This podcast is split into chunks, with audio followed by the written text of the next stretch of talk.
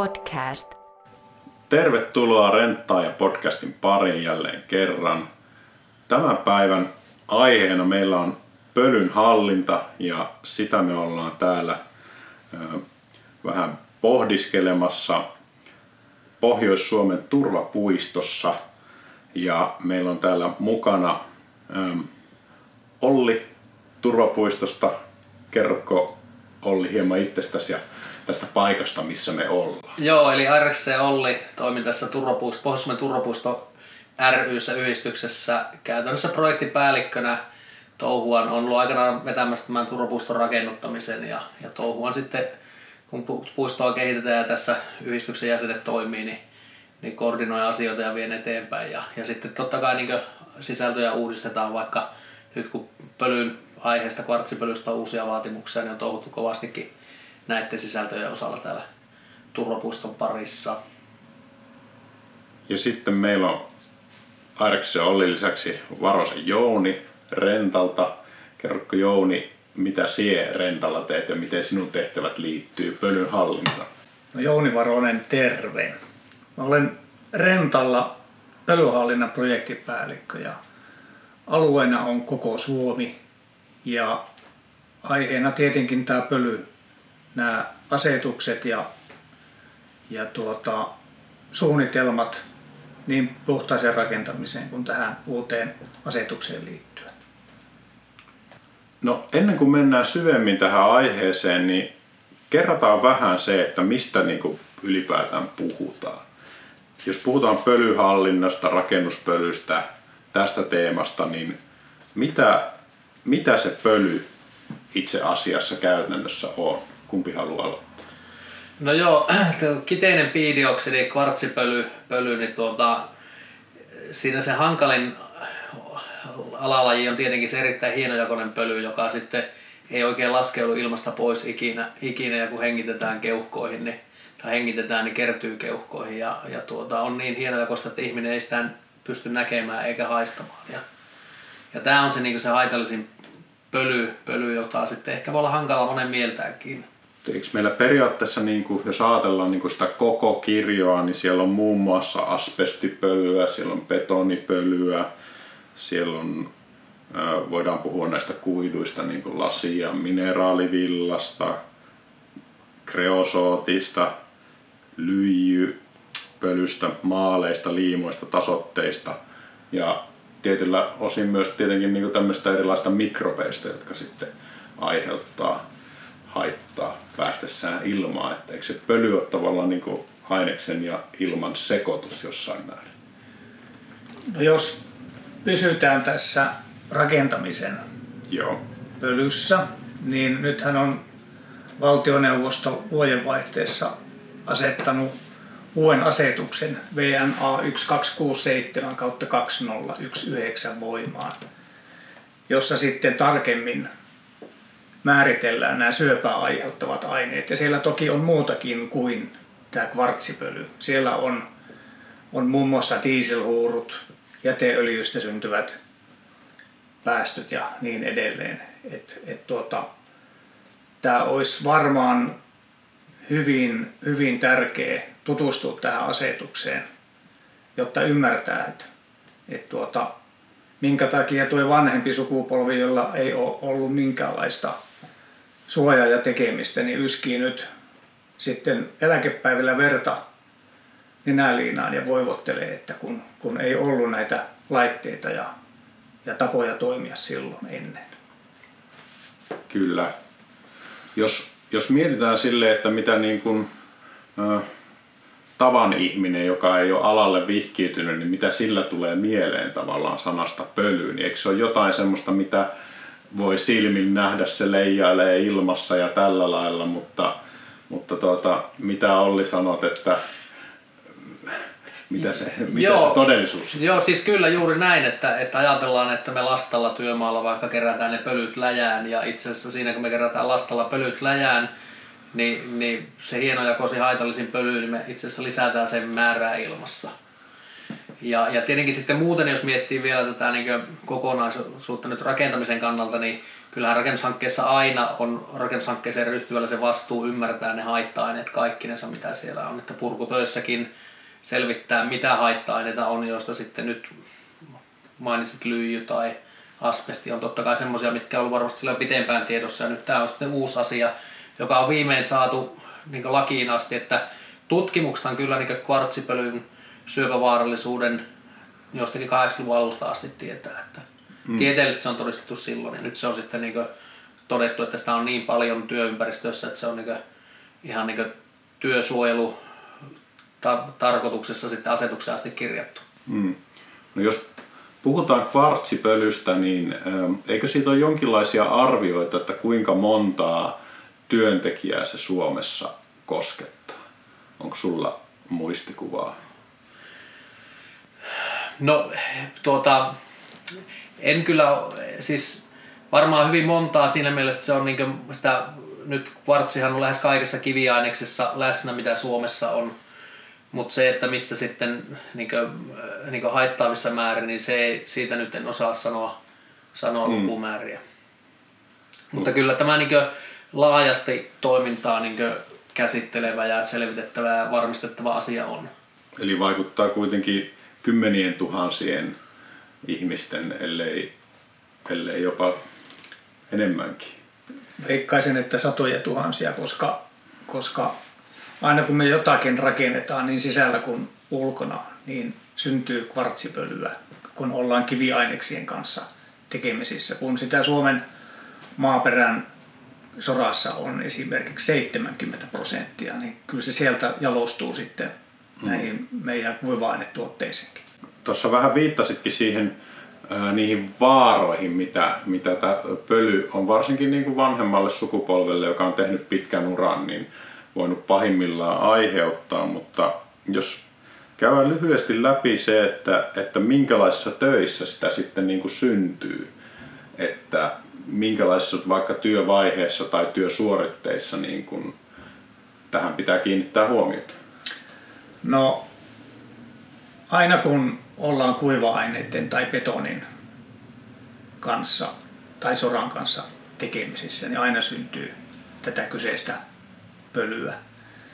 Ja, ja ei voida tehdä kaikkia työvaiheita siten, että meillä ei olisi kvartsivapaita tuotteita käytössä. Eli tältä ei voida välttyä. Mm. Mutta me voidaan kyllä suojautua sitä vastaan ja, ja tuota, siitähän tässä nyt on kyse. Eli jos luettelee vaikka jotakin tyypillisiä töitä tai työvaiheita, niin lastin sekoituksesta puhutaan paljon. Kyllä. Sitten erilaiset niin kuin betonin hionnat ja muut tämmöiset työvaiheet. Onko jotain semmoisia, mitä ihmiset ehkä vähemmän ajattelisi sitten, että jos nämä on tämmöiset, mitkä heti tulee niin kuin vaikka mulle esimerkiksi mieleen? No esimerkiksi ulkona tehtävät kivityöt aiheuttaa aikamoisia pölypäästöjä, jos ne tehdään kuivana. Ja se altistaa sitten muutkin kuin tekijät. Hmm. Se, on, se on sellainen hyvin huomioitava asia. Ja tähänkin hän on asetuksessa myöskin maininta. Ja ehkä lisäisin vielä sitten, että ihan siivoajan työ, rakennussiivoajan työ työmailla niin imurin kanssa, niin siinä imuroidessakin sitä pölyä on hyvin paljon ilmassa, mm. vaikka on oikeat välineetkin. No puhutaanko me samasta asiasta sitten, jos ö, mietitään vaikka jotakin tällaisia, mistä sitten sy- syntyy vaikka liimahuuruja, jotakin niin kuin mattoasennuksia tai tämmöisiä, niin koskettaako tämä samaa teemaa vai onko ne sitten niin kuin eri juttu? Tai hitsaus tai joku tällainen, mistä voi ajatella, että sitä jotakin päästöjä pääsee siihen työskentelyilmaan. Niin välittömästi aina tässä niin kvartsipölyaltistuksen kanssa on kysymys siitä henkilöstä, joka työskentelee siinä työtilanteessa. Ja sitten toinen asia, mikä tähän liittyy, on aina sitten se, että kuinka laaja on se altistusalue ympärillä. Hmm. Mitkä pitää huomioida, että, että niin jos sanotaan näin, että jos se vaikka niin kuin Jouni tuossa jo viittasi, että ulkona kiven leikkaaminenkin, jos siinä ei ole sitä vesi, vesi tuota niin, vedellä pölyn hallintaa, niin se pöly leviää, niin vieressä olevat ihmisetkin helposti sitten voi altistua. Kyllä.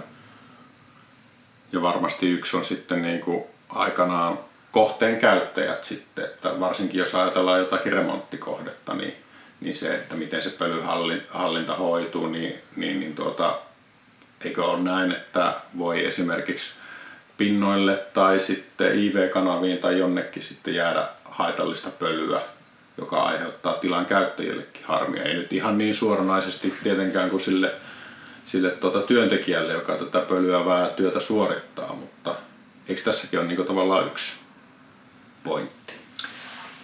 Kyllä esimerkiksi kun tehdään nykysääntöjen mukaan P1, siellähän on hyvässä ja isossa roolissa ilmanvaihtokanavien puhtaus ja niihin kiinnitetään erinomaisesti huomiota ja se ei ole vähäinen asia, koska jos tehdään tuolla normaalisti suluissa kuin ennen vanhaan pölyn kanssa työ ja ei suojata ilmanvaihtokanavia, niin kanavat itkee kaksi vuotta sitä pölyä sitten valmiin rakennuksen käytön aikana sitä huoneilmaan ja altistuminen on ihan taattu. Hmm. Tämä on varmaan sellainen asia, mihin ollaan nyt alettu kiinnittää niin kuin viimeisinä vuosina aina enemmän ja enemmän tuota huomiota, kun on tullut näitä just puhtausluokkia ja tervetaloprojekteja ja tämmöisiä.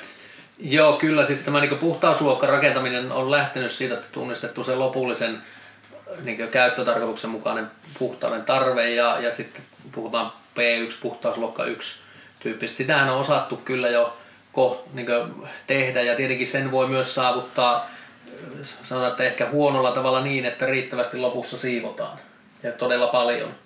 Ja, ja, tuota, ja nyt sitten niin tässä, tässä nykyajassa sanotaan tänä vuonna on ruvettu kiinnittämään huomiota, että, että se myös se työn suorittaja ajatellaan samalla tavalla kuin sitä, joka sitä valmista tilaa joskus sitten käyttää. Mm, mm.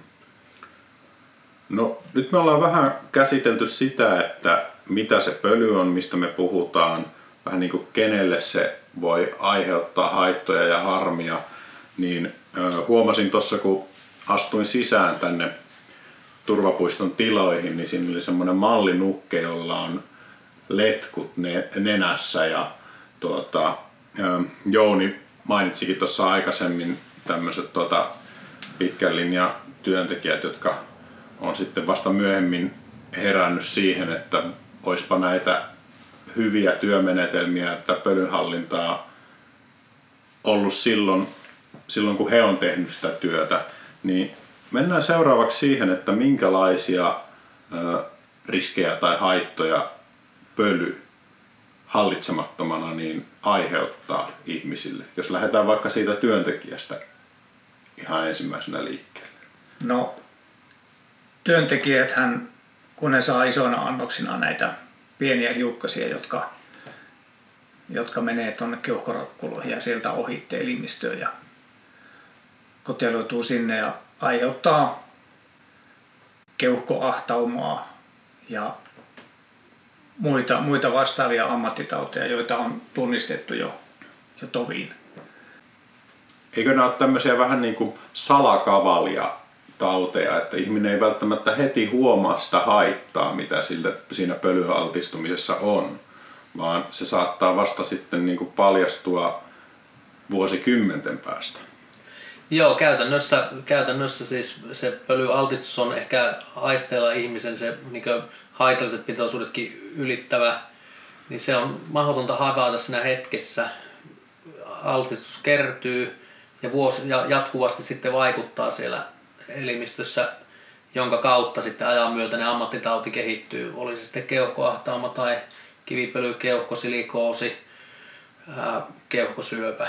Ja, ja, tuota, ja meillähän täällä puistolla tämä kaveri, joka tuossa nyt on sitten happiviiksi nenässä, niin sehän monesti herättää kysymyksiä ja, ja puhutaan siitä, että tehdään elämän aikana paljon työssä valintoja siitä, että ollaanko sitten niin kulkemassa kohti sitä tämän tyyppistä tuota, niin ikääntymistä vai jotakin muuta.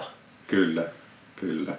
mulla tulee tästä mieleen omasta työhistoriasta semmoinen tapaus, kun nuorempana olin purkuhommissa ja siellä tuota, työkaveri hio sitten tuota, tämmöisen ihan asuinhuoneiston eteisen katosta maaleja pois. Ja pöly tietenkin niin kuin oli siinä väistämätön, että vaikka meillä osastointi oli ja, ja tuota, alipaineistus siinä ihan, ihan tuota asiallisesti laitettu, mutta kaveri ei itse nähnyt tämmöiseen pikkuhommaan, nopeeseen hommaan ilmeisesti sitten tarvetta käyttää tuota, tämmöistä asianmukaista hengityssuojainta ja, ja tuota, kysyinkin sitten häneltä, että, että tuota, eikö toi ole ihan hullu homma, että, että sähän tuota, riskeeraat tuossa ja tuota, ha- haittaat omaa terveyttä, niin, niin tämä kaveri vaan vastasi mulle, että ei täällä nyt kauaa olla, olla kuitenkaan, mutta en itse ainakaan pitänyt sitä mitenkään kauhean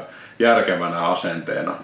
Niin onko se asenne kuitenkin niin kuin sitten monella jollain tapaa semmoinen, että, että ei välitetä vai onko se enemmän siitä, että ei, ei tiedetä näistä haitoista, mitä sä Olli itse arvioisit tämän sun työn perusteella? Niin, yksittäisen ihmisen kohdalla on tietenkin aina hankala, että mikä juuri yksittäisen ihmisen kohdalla on se merkitsevä tekijä, mutta yleisesti ehkä se, että sitä vaaraa ja sen niin ri, riskin todellisuutta ei jotenkin mielletä ja ymmärretä, kuinka konkreettinen se on omalta kohdalta.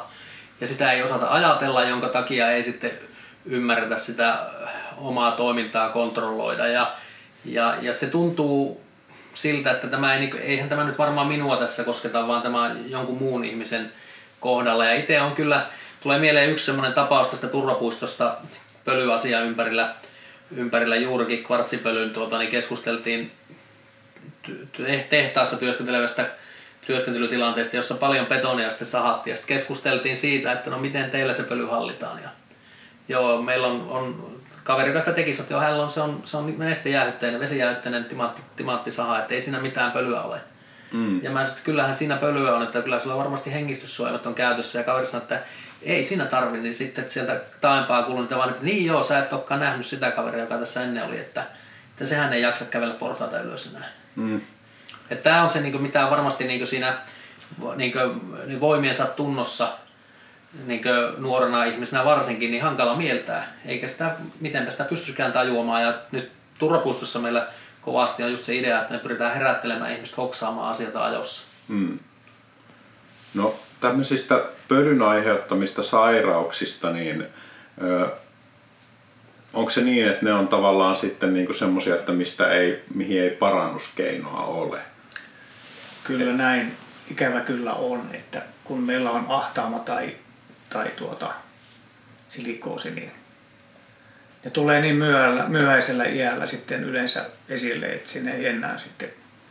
Hmm. Mutta kun mennään happiviiksien ja pullon kanssa tuolla kylillä ja sinne ei tenolle kyllä lähetä enää heitteleen.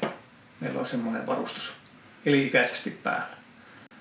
Kyllä, eli siitä jos joku niin kuin vielä kuuntelijoista pohtii, että onko nämä tärkeitä teemoja, niin siinä ehkä vähän vähän tuota sitten näihin ajatuksiin katetta lisää. Ehkä sen verran vielä lisää tässä tietenkin niin kun keskustelu monien ihmisten kanssa, jotka näiden eri niin sanotaan, työturvallisuuden teemojen ympärillä paljon touhua, niin tästä kvartsipölystä on ollut jo vuosia semmoisia ihan, ihan fiksuja ihmisten kyselyitä, että nyt kun me ei ole sitä osattu etsiä syynä, ehkä sillä lailla, niin, niin onko meillä paljon semmoisia vaikka asbestiin, ajatellaan, että asbesti on tässä kaikki vaikuttava tekijä, jossa itse asiassa kivipölyn merkityskin voi olla, olla että se vähän, että mistä, mitä ketjuja siihen niin sairastamiseen osataan hakea, niin ne pitää ensin tuntea. Ja nyt voi olla, että sitten tämä kivipölykin niin oikea vaikuttavuus, niin, niin se lähtee vasta todella paljastumaan, kun asiaa ruvetaan seuraamaan. Hmm. Hmm. No Mitäs muita haittavaikutuksia sitten ö, pölyllä voi olla, kun se ihan niin kuin välitön työntekijän terveys ja luonnollisesti niin kuin siihen liittyen työskentely mukavuus ja työviihtyvyys? Onhan sillä iso merkitys esimerkiksi työn laatuun, jos meillä on suttusta ja pölystä. Meillä kärsii kuivumisajat, meillä kärsii pinnoitteiden laatu. Meillä oikeastaan kärsii aikataulut ja kaikki, koska, koska meillä ei silloin ole järjestyksessä ja siistiä, niin, niin tuota, meillä turmeltuu materiaaleja ja tässä vaan niin osa, mitä, mitä tämä pöly saa aikaan sitten tuolla työmailla.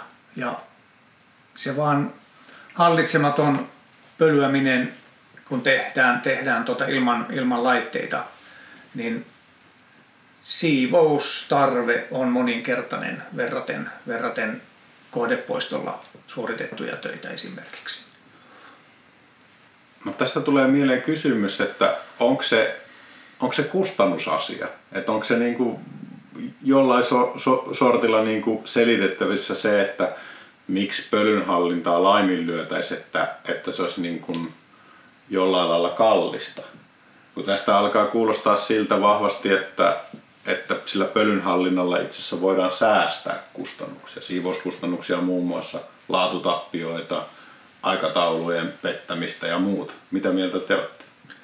Ei se, ei se ole yksistään kulu, mutta se on tilaajalta niin helppo katsoa riviltä, että mitä esimerkiksi ilmanputseri alipaineista ja maksaa, kun sitä ei laskusta näe, että kuinka paljon se säästää siivouskuluissa, mm. mutta, mutta tuota, näillä on iso positiivinen vaikutus kuluihin, kun meillä on siistiä, meillä siivoustarve vähenee ja miehet jaksaa paremmin sen loppupäivänkin, kun, kun heillä on tuota puhtaat keuhkot ja happea veressä. Kyllä.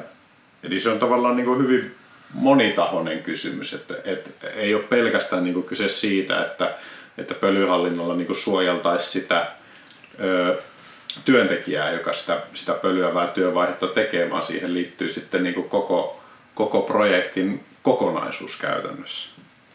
Onko sulla Olli tähän jotain lisättävää vielä? No ei, siis selvähän on, että asioita täytyy muuttaa, kun pölyhallinta saa, halutaan paremmaksi ja tarkoittaa silloin tietenkin muutosta koneissa ja laitteissa ja, ja siinä hetkessä kun jotakin hankitaan, niin totta kai se näyttäytyy kustannuksena, mutta se, että, että eihän niitä ikinä se, siihen hetkeen vai hankita vaan pitemmälle ajalle, niin kun sen ajan yli katsoo, niin, niin ehdottomasti voi ajatella näin, että se sama pölymäärä sieltä täytyy saada pois sieltä ilmasta. Kysymys kuuluu, että tuleeko siihen ylimääräinen työntekijä ja joku muu tekemään sitä vai tapahtuuko siinä työn lomassa. Niin näin kun sitä asiaa miettii, niin varmaan aika äkkiä oksaa, että työn lomassa automaattisesti, niin todennäköisesti se, se on se tehokkaampi, tehokkaampi tapa sitten. Mm. sitten tuota. Mutta muutosta se vaatii aina ja muutos vaatii toki uusia työkaluja ja ihmisten osaamista ja, ja se vaatii aikaa. Kyllä. No, tuleeko vielä mieleen, ennen kuin mennään siihen, siihen käytäntöön enemmän, niin että perusteluja, että minkä vuoksi pölynhallintaa tehdään. Me ollaan tässä puhuttu vähän niin kuin siitä terveys, työn hyvinvointinäkökulmasta, työviihtyvyydestä, aikatauluista, siitä, mikä vaikutus sillä on siivoukseen. Sitten toisaalta ollaan myös pikkasen viitattu myös näihin ö, eri kriteereihin ja, ja tuota, erilaisiin tämmöisiin puhtausluokkiin, niin ö, mitä olette mieltä siitä tavallaan, että minkälaista kilpailuetua vaikka voitaisiin nähdä, että pölynhallinnalla olisi sitten tämmöiselle firmalle, joka tai toimijalle, joka siitä hyvin huolehtii versus sitten semmoinen, joka, joka tuota, tekee vähän huonommin ne asiat? No itse ainakin törmännyt siihen työmaillakin kiertäessä Jouni varmasti vielä useammin, että kun jossain työpaikalla jonkun yrityksen toiminnassa on opittu tämä homma tekemään oikein, niin ihmiset kokee se isona niin työhyvinvointitekijänä, että se on vaan niin paljon mukavampi olla. Ja mä uskon kyllä, että että kilpailutekijä se on sitä kautta, että ihmiset haluaa olla semmoisessa yrityksessä ja semmoisella työmaalla töissä, missä tämä homma on hallussa, kun he ovat sen päässeet kerran kaksi kokemaan. En tiedä Jouni, oletko itse kuinka paljon samanlaisiin törmännyt? Juuri näin. Eli työmailta, jossa pölyhallinta on toteutettu oikein, niin sieltä ei mene enää ihmiset töihin semmoiseen, semmoiselle työmaalle, missä pölyhallintaa ei ole. Et, et kyllä se, se on niinku fakta. Ja kyllä siinä tänä päivänä, kun tekijöistä on vähän pulaa, niin kyllä päättäjien kannattaa miettiä, että kuinka saadaan hyvät miehet pysymään töissä. Kyllä, kyllä.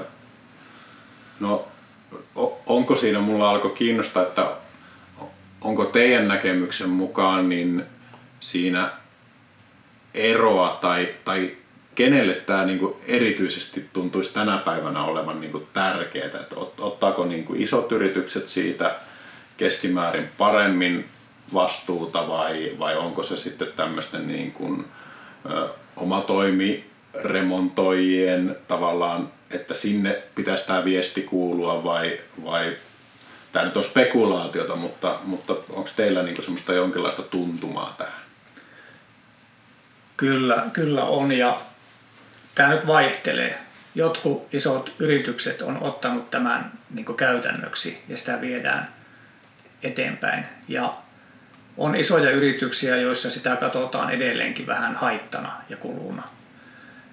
Ja kun meille vuokraamoon tulee, tulee tuota, tämmöinen remontoija kysymään vaikka piikkaria, niin kyllä pojat osaa jo neuvoa sitten tiskillä, että, että tuota, tarviiko putsaria ja tarviiko tämän epaimurin ja niin päin pois. Että kyllä se sana niin kuin tiskiltäkin leviää tekijöille.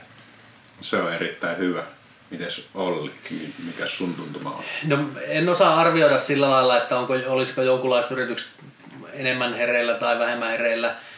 Kyllä tämä hyvin paljon liittyy siihen, että kun asia on tunnistettu ja ymmärretty, niin sitten ja, ja niin kuin aina kun johto, ne ihmiset, joilla päätäntävalta on asiaa ymmärtäneet, niin, niin, niin se on, se on se, silloin asiat lähtevät viime kädessä tapahtumaan. Mutta kyllä sanotaan näin, että mä oon jonkun verran tässä viimeisen vuoden aikana varsinkin ja muutenkin työntekijöiden kanssa, niin kyllä työntekijät alkaa olemaan niin hyvinkin valaistuneita. Että he tietää itse, että, mm. että on, ollaanko niin työpaikalla riittävän hyvällä tasolla vai onko he sitä mieltä, että hei, meillä pitäisi oikeasti nyt yhdessä miettiä, että miten tämä tehdään. Mm. Tämä on asia, joka vaatii väistämättä jokaisen ihmisen sitoutumisen, koska viime kädessä se, että ne laitteistot on oikein käytössä ja ihminen suojaa myös itsensä, niin kyllä sen ihmisen, joka sitä työtä tekee, niin täytyy olla sitoutunut siihen asiaan. Ihan niin kuin missä tahansa muussa laadun tuottamisessa, niin, niin ne viimeistä tekijää myöten täytyy olla, niin kuin, olla se mielenkiinto tehdä se asia oikein. Mm.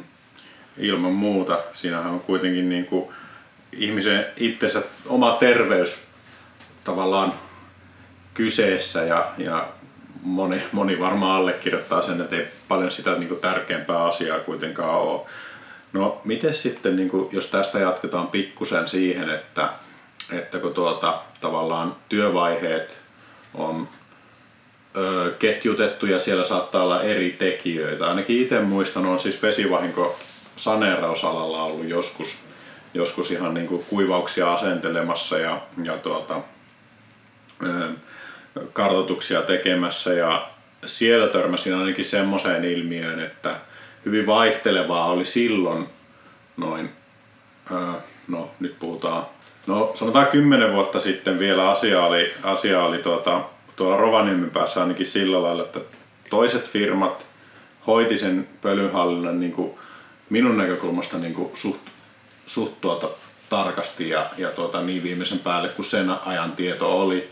Ja sitten osalla oli vielä sellainen asenne, että no kyllähän se pölisee, kun jotain tehdään ja sille ei mukamas mitään voi. Ja sitten esimerkiksi tämmöisissä vesivahinkoremonteissa, niin sitten se oli se asiakas tai asukas, joka, tai tilan käyttäjä, joka siitä sitten loppupeleissä kärsi, mutta tietenkin niin kuin tota, nosti metelin sitten, sitten tota, koko porukalle, että tavallaan kaikkien, jotka siellä työmaalla toimii, niin pitäisi pitäisi sisäistää se tärkeys. Onko tässä mitään teidän kokemuksen mukaan mitään tuota, ongelmia, että joku, joku osuus porukasta ymmärtää sen ja sitten joku tavallaan mokaa sen homman sitten muidenkin puolesta?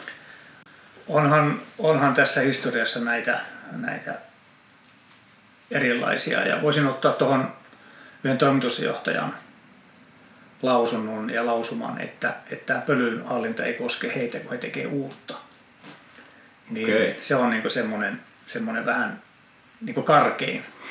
Mutta kyllähän tänä päivänä nämä asetukset koskee kaikkia ammattirakentamista ja, ja tällä, tässähän on Avilla iso rooli nyt ja tulevaisuudessa ja heillä on ollut ennen tätä koronaa niin tarkoitus kiertää kaikki työmaat läpi ja ohjeistaa, ohjeistaa tämän asetuksen mukainen toiminta. Miten Olli arvioisi tätä anonyymin toimitusjohtajan tuota heittoa? Mistä se No, kertoo? no ikävä kyllä, sehän siis tietämättömyydestä, ymmärtämättömyydestähän se helposti kertoo. Ja, ja, ja tuossa oli, että onko tässä niinkö, eroja rakentamisessa edelleen työturvallisuudessakin keskeinen vastuu, rooli on vastaavalla työjohtajalla. Ja kyllä se vastaavan työjohtajan rooli tässäkin asiassa viime kädessä korostuu sillä työmaalla. Meillä on toki niin on, on järjestelmän lähestyminen, miten asioita suunnitellaan turvalliseksi ja valmistellaan, jotka koskee tätäkin aihetta, aihetta. Mutta viime kädessä se, että jokainen ihminen, joka menee jotain tiettyä työtä suorittamaan, ymmärtää sen oikean tavan tehdä se. Mm. Niin se on sen johtamisen tehtävä ja se, niin kuin, tämä vaatii sitä, että vieläkin on iso joukko ihmisiä, joiden käytännön toiminnan täytyy muuttua. Ja, ja silloin se vaatii ihmisten johtamista ja se vaatii tuossa jossain vaiheessa sanottu aikaa, mutta se vaatii juuri aikaa sille niin johtamiselle ja ihmisten kanssa tämän asian työstämiselle. Mm. Niin eli paitsi, että se on niinku tavallaan jokaisen työntekijän, niin kuitenkin ne, jotka tekee siellä niitä päätöksiä ja asettaa ne toimintamallit, niin niille se olisi niinku tietyllä tapaa erityisen tärkeää miettiä, miettiä nämä asiat niinku viimeisen päälle kuntoon. Kyllä, kyllä se näin, näin on. Okei. No me ollaan tässä aika kattavasti käyty jo läpi sitä, että, että miksi tämä on tärkeää ja minkälaisia tuota, ensinnäkin hyötyjä pölyhallinnasta on ja toisaalta sitten, että minkälaisia haittoja sitten hallitsemattomasta pölystä on. Niin mennään seuraavaksi vähän siihen käytännön puoleen siitä, että, että tuota, minkälaisia toimenpiteitä tai vaiheita siihen pölyn hallintaan liittyy, että miten se suoritetaan niin kuin oikein oppisesti. Aloita vaan Jouni. No ensinnäkin tärkeimpänä on se, että valitaan menetelmä, mikä ei pölise, jos on vaan mahdollista. Eli menetelmien ja materiaalien valinnoilla vaikutetaan aika suuresti näihin pölymääriin. Ja Nämähän vaatii sitten suunnitelman ja vastuuhenkilön. Ja nämähän täytyy toteuttaa sitten niin aivan aidosti ja oikeasti, että otetaan kunnolla koppi näistä asioista. Ja, ja kun tehdään pölyäviä työvaiheita, niin kohdepoisto on äärimmäisen isossa roolissa, koska ilman toimivaa kohdepoistoa tästä pölynhallinnasta tulee äärettömän kallista.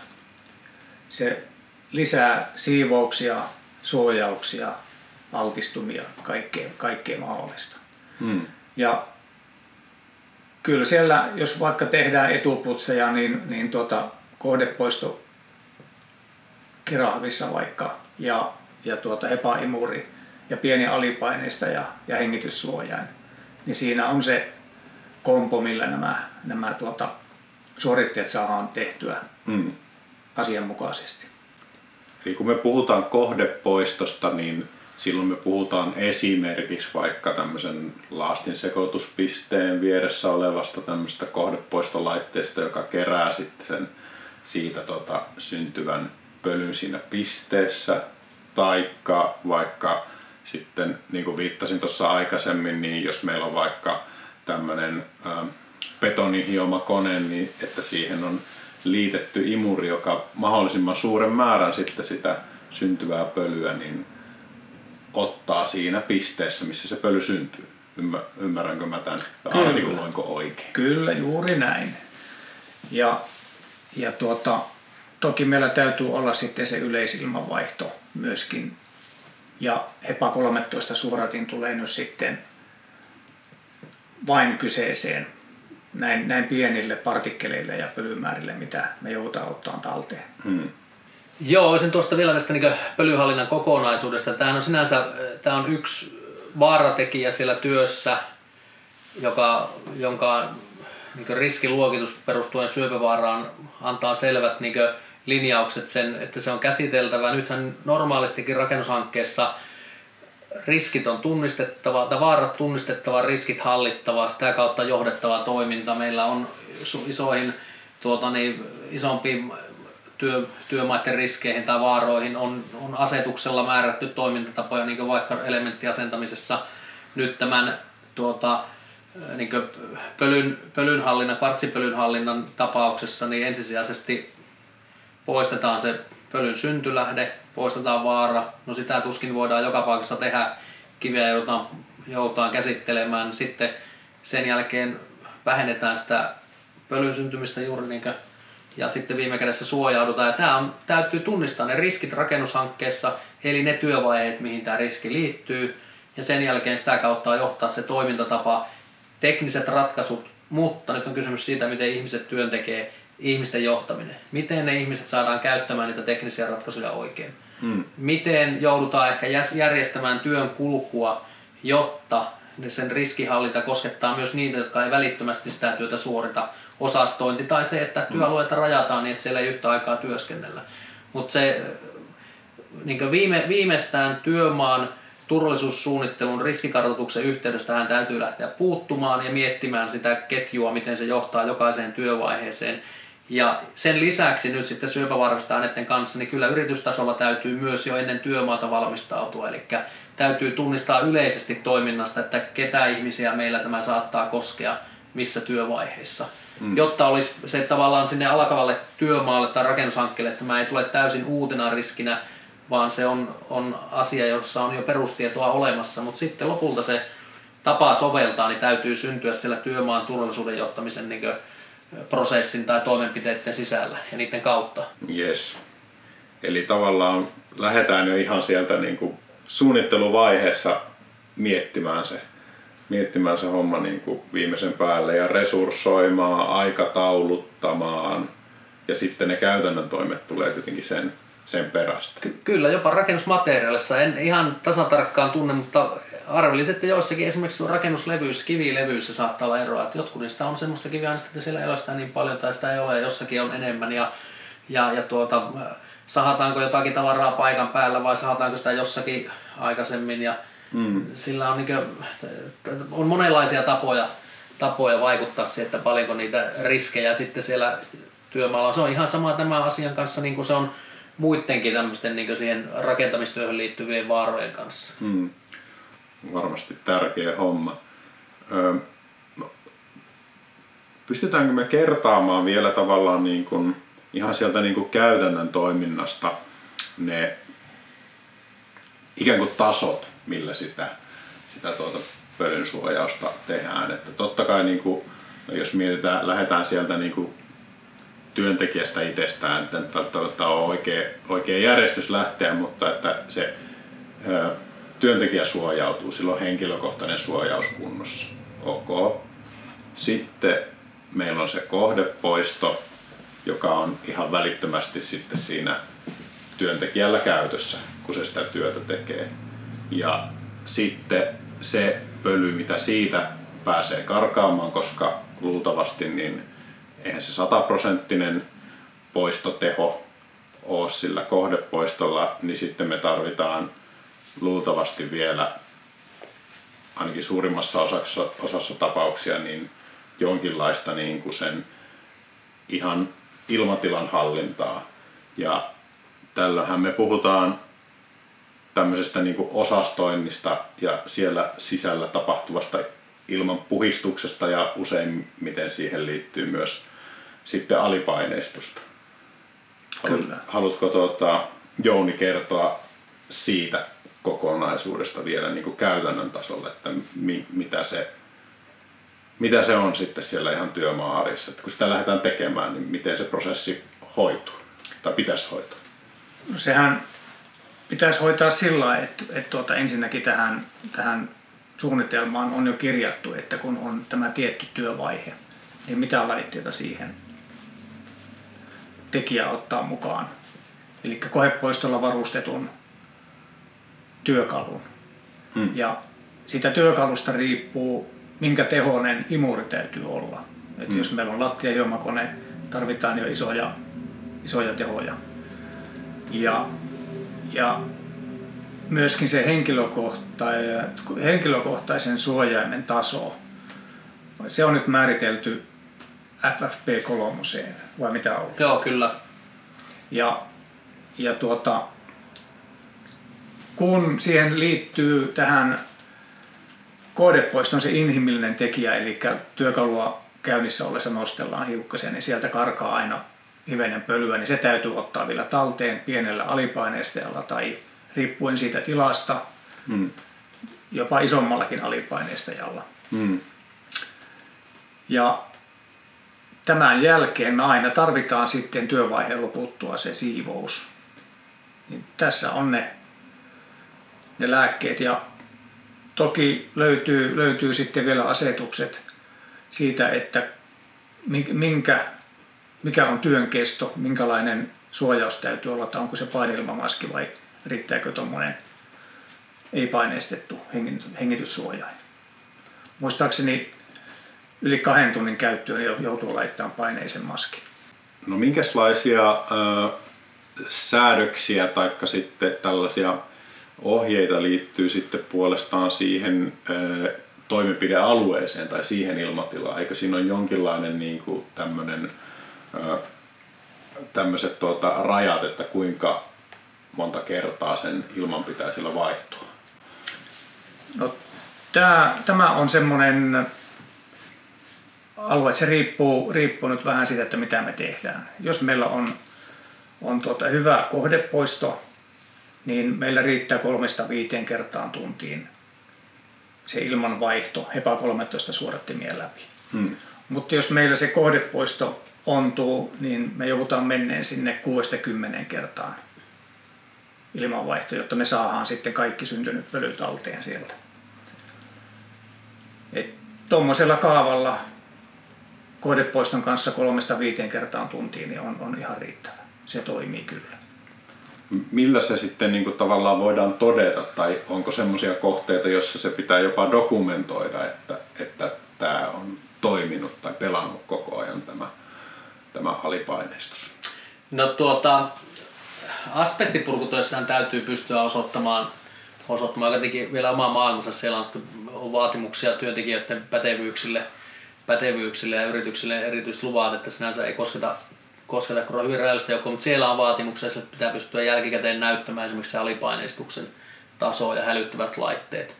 laitteet. Tässä nyt niin kvartsipelyn kanssa sen tyyppistä säädäntää ei suoranaisesti ole ollut, mutta, mutta No jos se halutaan, jos se halutaan tota todeta, niin millä lailla se teknisesti tapahtuu? Mikä, mitä ratkaisuja siihen on olemassa?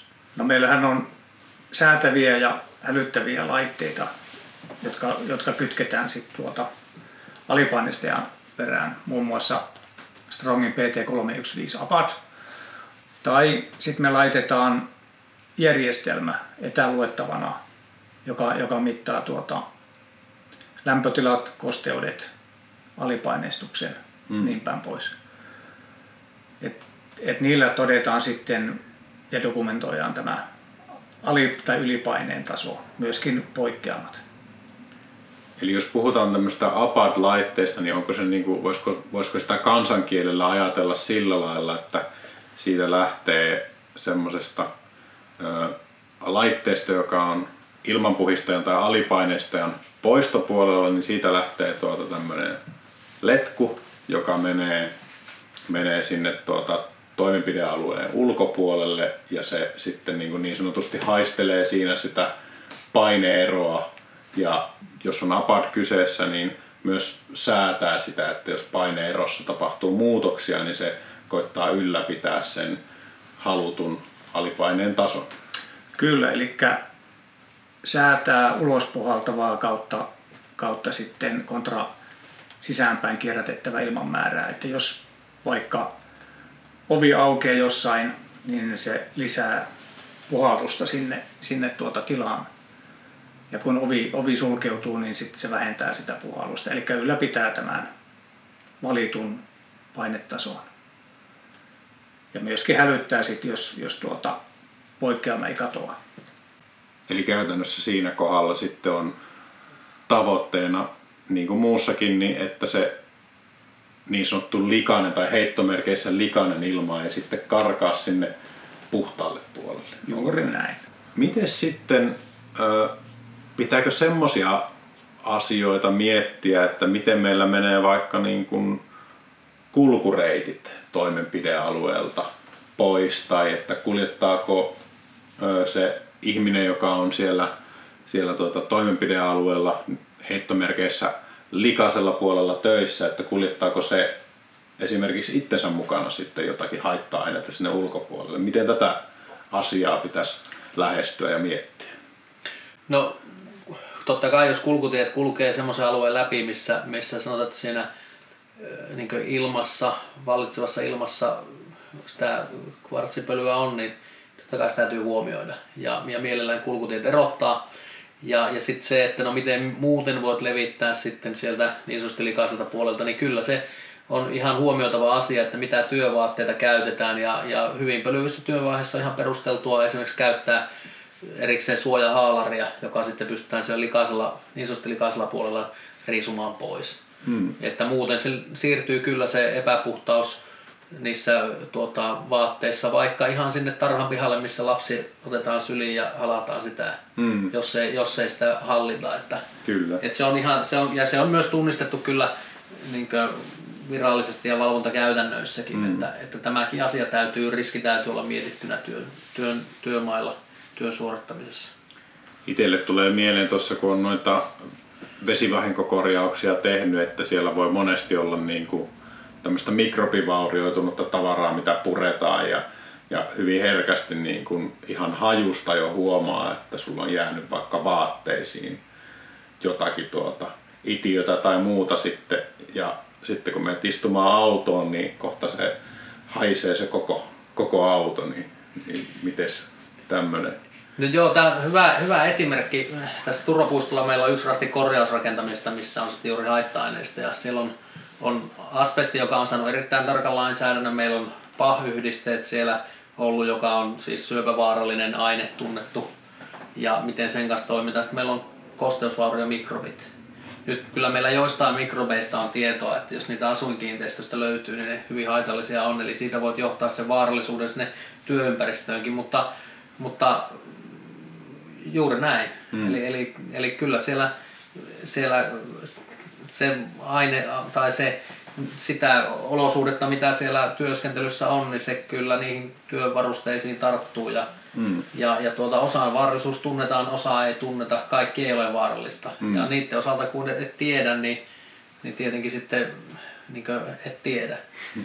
Ja voihan näin ajatella vaikka, että kivipöly on ollut, ollut ainakin niin yleisesti ottaen ajateltu, että se ei ole ollut kovin vaarallista. Toki 80-luvulla on, on tunnistettu sen niin yhteys syöpään jo. Että, mm Mut kuinka paljon ne sitten ö, ihan perusperiaatteelta tai käytännön toimilta eroaa, että mikä se on se, niin kuin, no, no asbestista mainitsitkin aikaisemmin, mutta se, että jos hallitsee sen pölyn hallinnan, niin eikö sitä samaa osaamista voisi sitten niin kuin hyödyntää kuitenkin monen tämmöisen haitallisen aineen tai pölyn kanssa. Et esimerkiksi just, on, onko niissä kuinka paljon eroa sitten?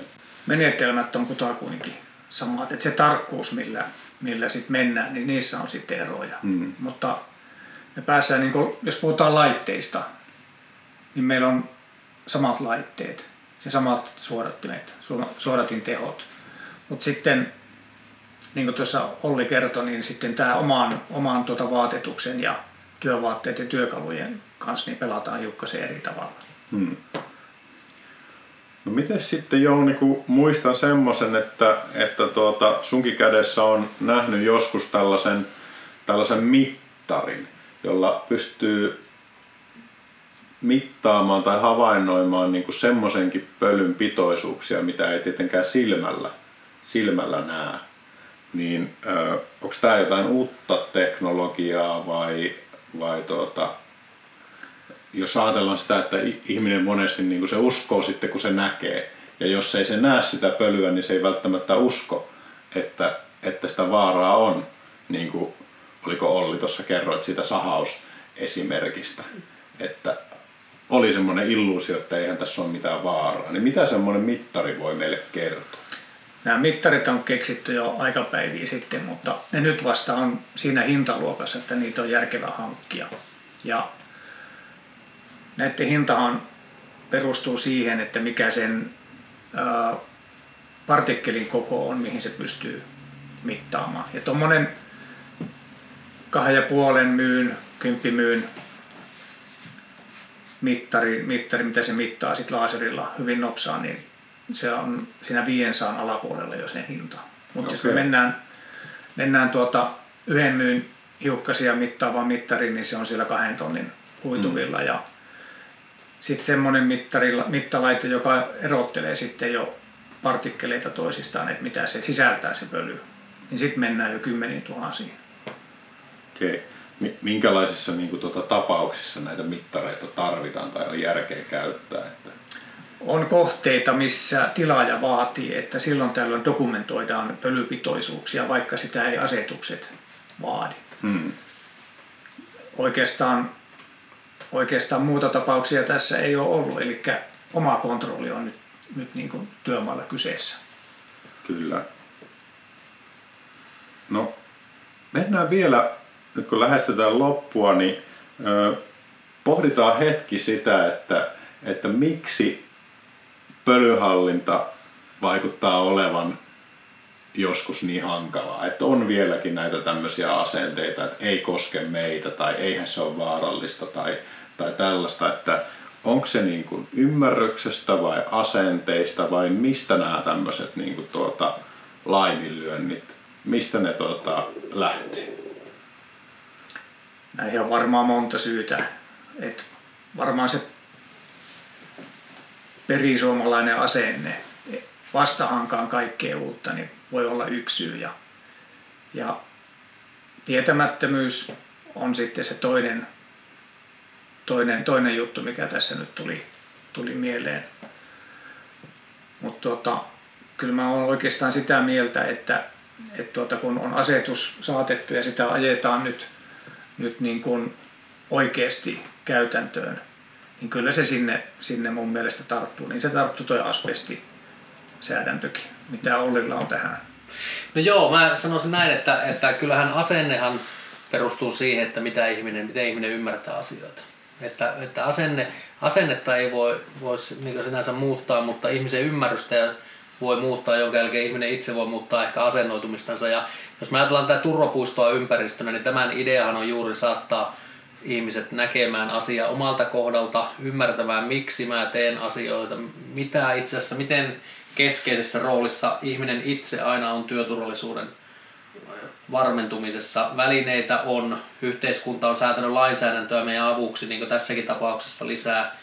Ja nyt meidän ihmisten itsemme pitää osata pitää puolemme siinä ja pitää huoli siitä, siitä tuota niin, ja kyllä se ymmärrys siitä on ihan ytimessä, jonka jälkeen, kun on ymmärrys, voi syntyä asenne, jonka jälkeen voi syntyä jatkuvaa toimintaa. Että, ja, ja, mutta muutos on aina muutos ja muutos on ihmisille hankala. Niin, kyllä. Pa- paljon kuulee niin kuin ihan tuolla työmaalla tai kuuli aikanaan, että näinhän tämä on ennenkin tehty. Ja se ei aina kaikessa tarkoita sitä, että se on se, se, on se järkevä tapa. Niin, kyllä mä kyllä kumminkin niin käytäntö on osoittanut, että, että silloin kun silmäsuojaimia käytettiin, silloin kun ihmisen mielestä se tuntuu olevan tarpeen, niin silmävammoja oli paljon paljon enemmän kuin nyt, kun niitä pitää käyttää koko ajan. Ja, ja tuota, yksilön kannalta ei aina ole mielekästä, tai ei ole oikeastaan ollenkaan mielekästä odottaa, odottaa asioissa, missä itse voi tehdä valinnan, niin välttämättä lainsäätäjän vaatimusta. Mm, mm. Koska niin kuin tässäkin tapauksessa, niin asetukseen asti se kivi, on, on tullut siinä vaiheessa, kun on riittävän paljon ihmiskokeilla osoitettu, että se on haitallista. Kyllä. Vähän, vähän kärjistäen. Ja, ja nyt jos voit valita sen suojautumisen, valita sen kohdepoiston pölyävissä työvaiheissa, niin varmasti samalla suojaudut muultakin haitalliselta kuin vaan siltä yhdeltä asialta ehkä, minkä tunnistit. No, mitä se, mitä se tuota, yksittäinen ihminen, yksittäinen työntekijä, joka on vaikka siellä ihan, ihan tuota, suorittavassa, suorittavassa portaassa, niin mitä semmoinen voisi niinku tehdä, jos, jos tuota, tulee semmoinen olo, että ehkä tässä olisi jotakin niinku parantamisen varaa vaikka meidän työmaalla tai meidän organisaatiossa. Mihin ohjaisitte tämmöisen ihmisen? Mulla on kyllä jo syntynyt vahva kokemus tässä turvapuston toiminnan aikana monien yritysten kanssa ollut tekemisissä, että kyllä tänä päivänä kun ihminen nostaa käen pystyyn ja sanoo mitä ajattelee ja porukassa, niin kyllä siellä jo moni muukin ajattelee samalla lailla ja todennäköisesti sieltä löytyy se vastakaiku jo sieltä esimiehistä. Jos ei löydy, niin sitten hän on olemassa työsoluvaltuutetut.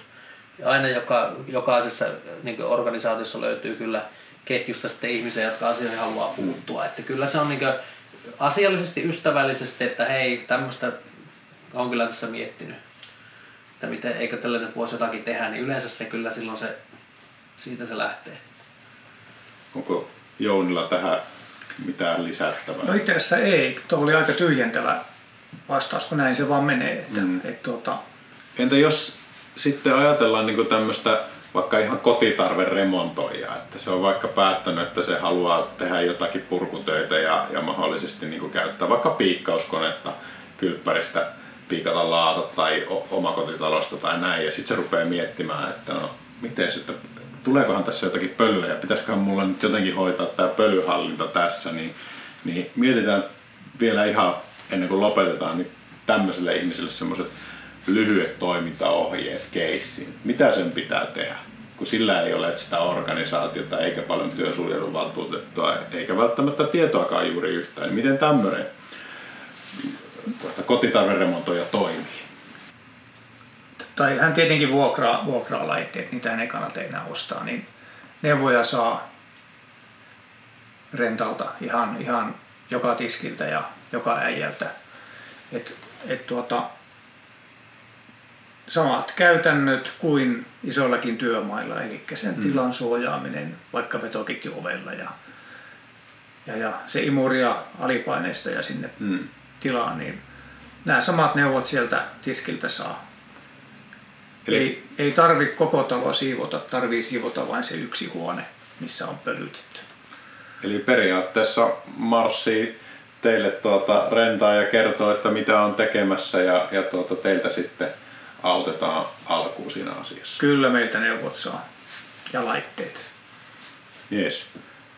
Tuleeko teille kummallekaan mieleen vielä jotain niin kuin viimeisiä muistutuksia tai nostoja niin kuin aiheesta pölynhallinta, mitä ihmisten pitäisi tietää? Kaikkea ei tietenkään pystytty tässä käymään. Tämä ei ole tarkoituskaan olla ihan tyhjentävä selonteko.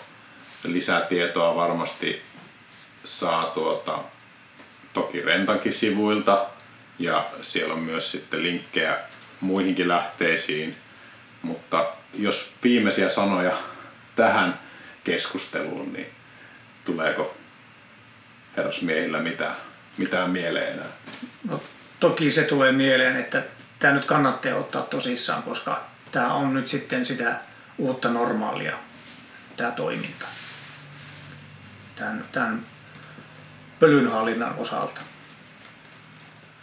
Joo, mä ehkä sitä korostasin, että se ennalta suunnittelu ja se oman toiminnan jäsentäminen, niin sillä löytyy semmoista ratkaisut, mitkä on tehokkaita ja käytettäviä. Ja, ja sitä korostan, että tämä on suunniteltuja ratkaisuja, mutta tämä niin kaikessa niin ihmiset tekee näitä työvaiheita. Se ihmisten johtaminen, ihmisten kanssa keskusteleminen, asioiden läpikäyminen, sitä ei voi unohtaa. Tämä on uusi asia, ei pidä olettaa, kun pitää varmistaa. Ja, ja tuota, sitä kautta sen lähtee ratkeamaan ja, ja saada ihmiset hereille, niin sitten he osaa katella vähän ympärillekin ja pitää huolen, että jos joku meinaa nyt ruveta sitten, sitten sen koko pölyttömän ketjun pilaamaan, niin osaa puuttua siihen. Kyllä.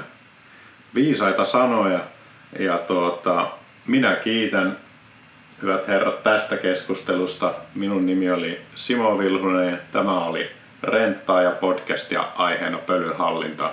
Ei muuta kuin seuraavaa kertaa.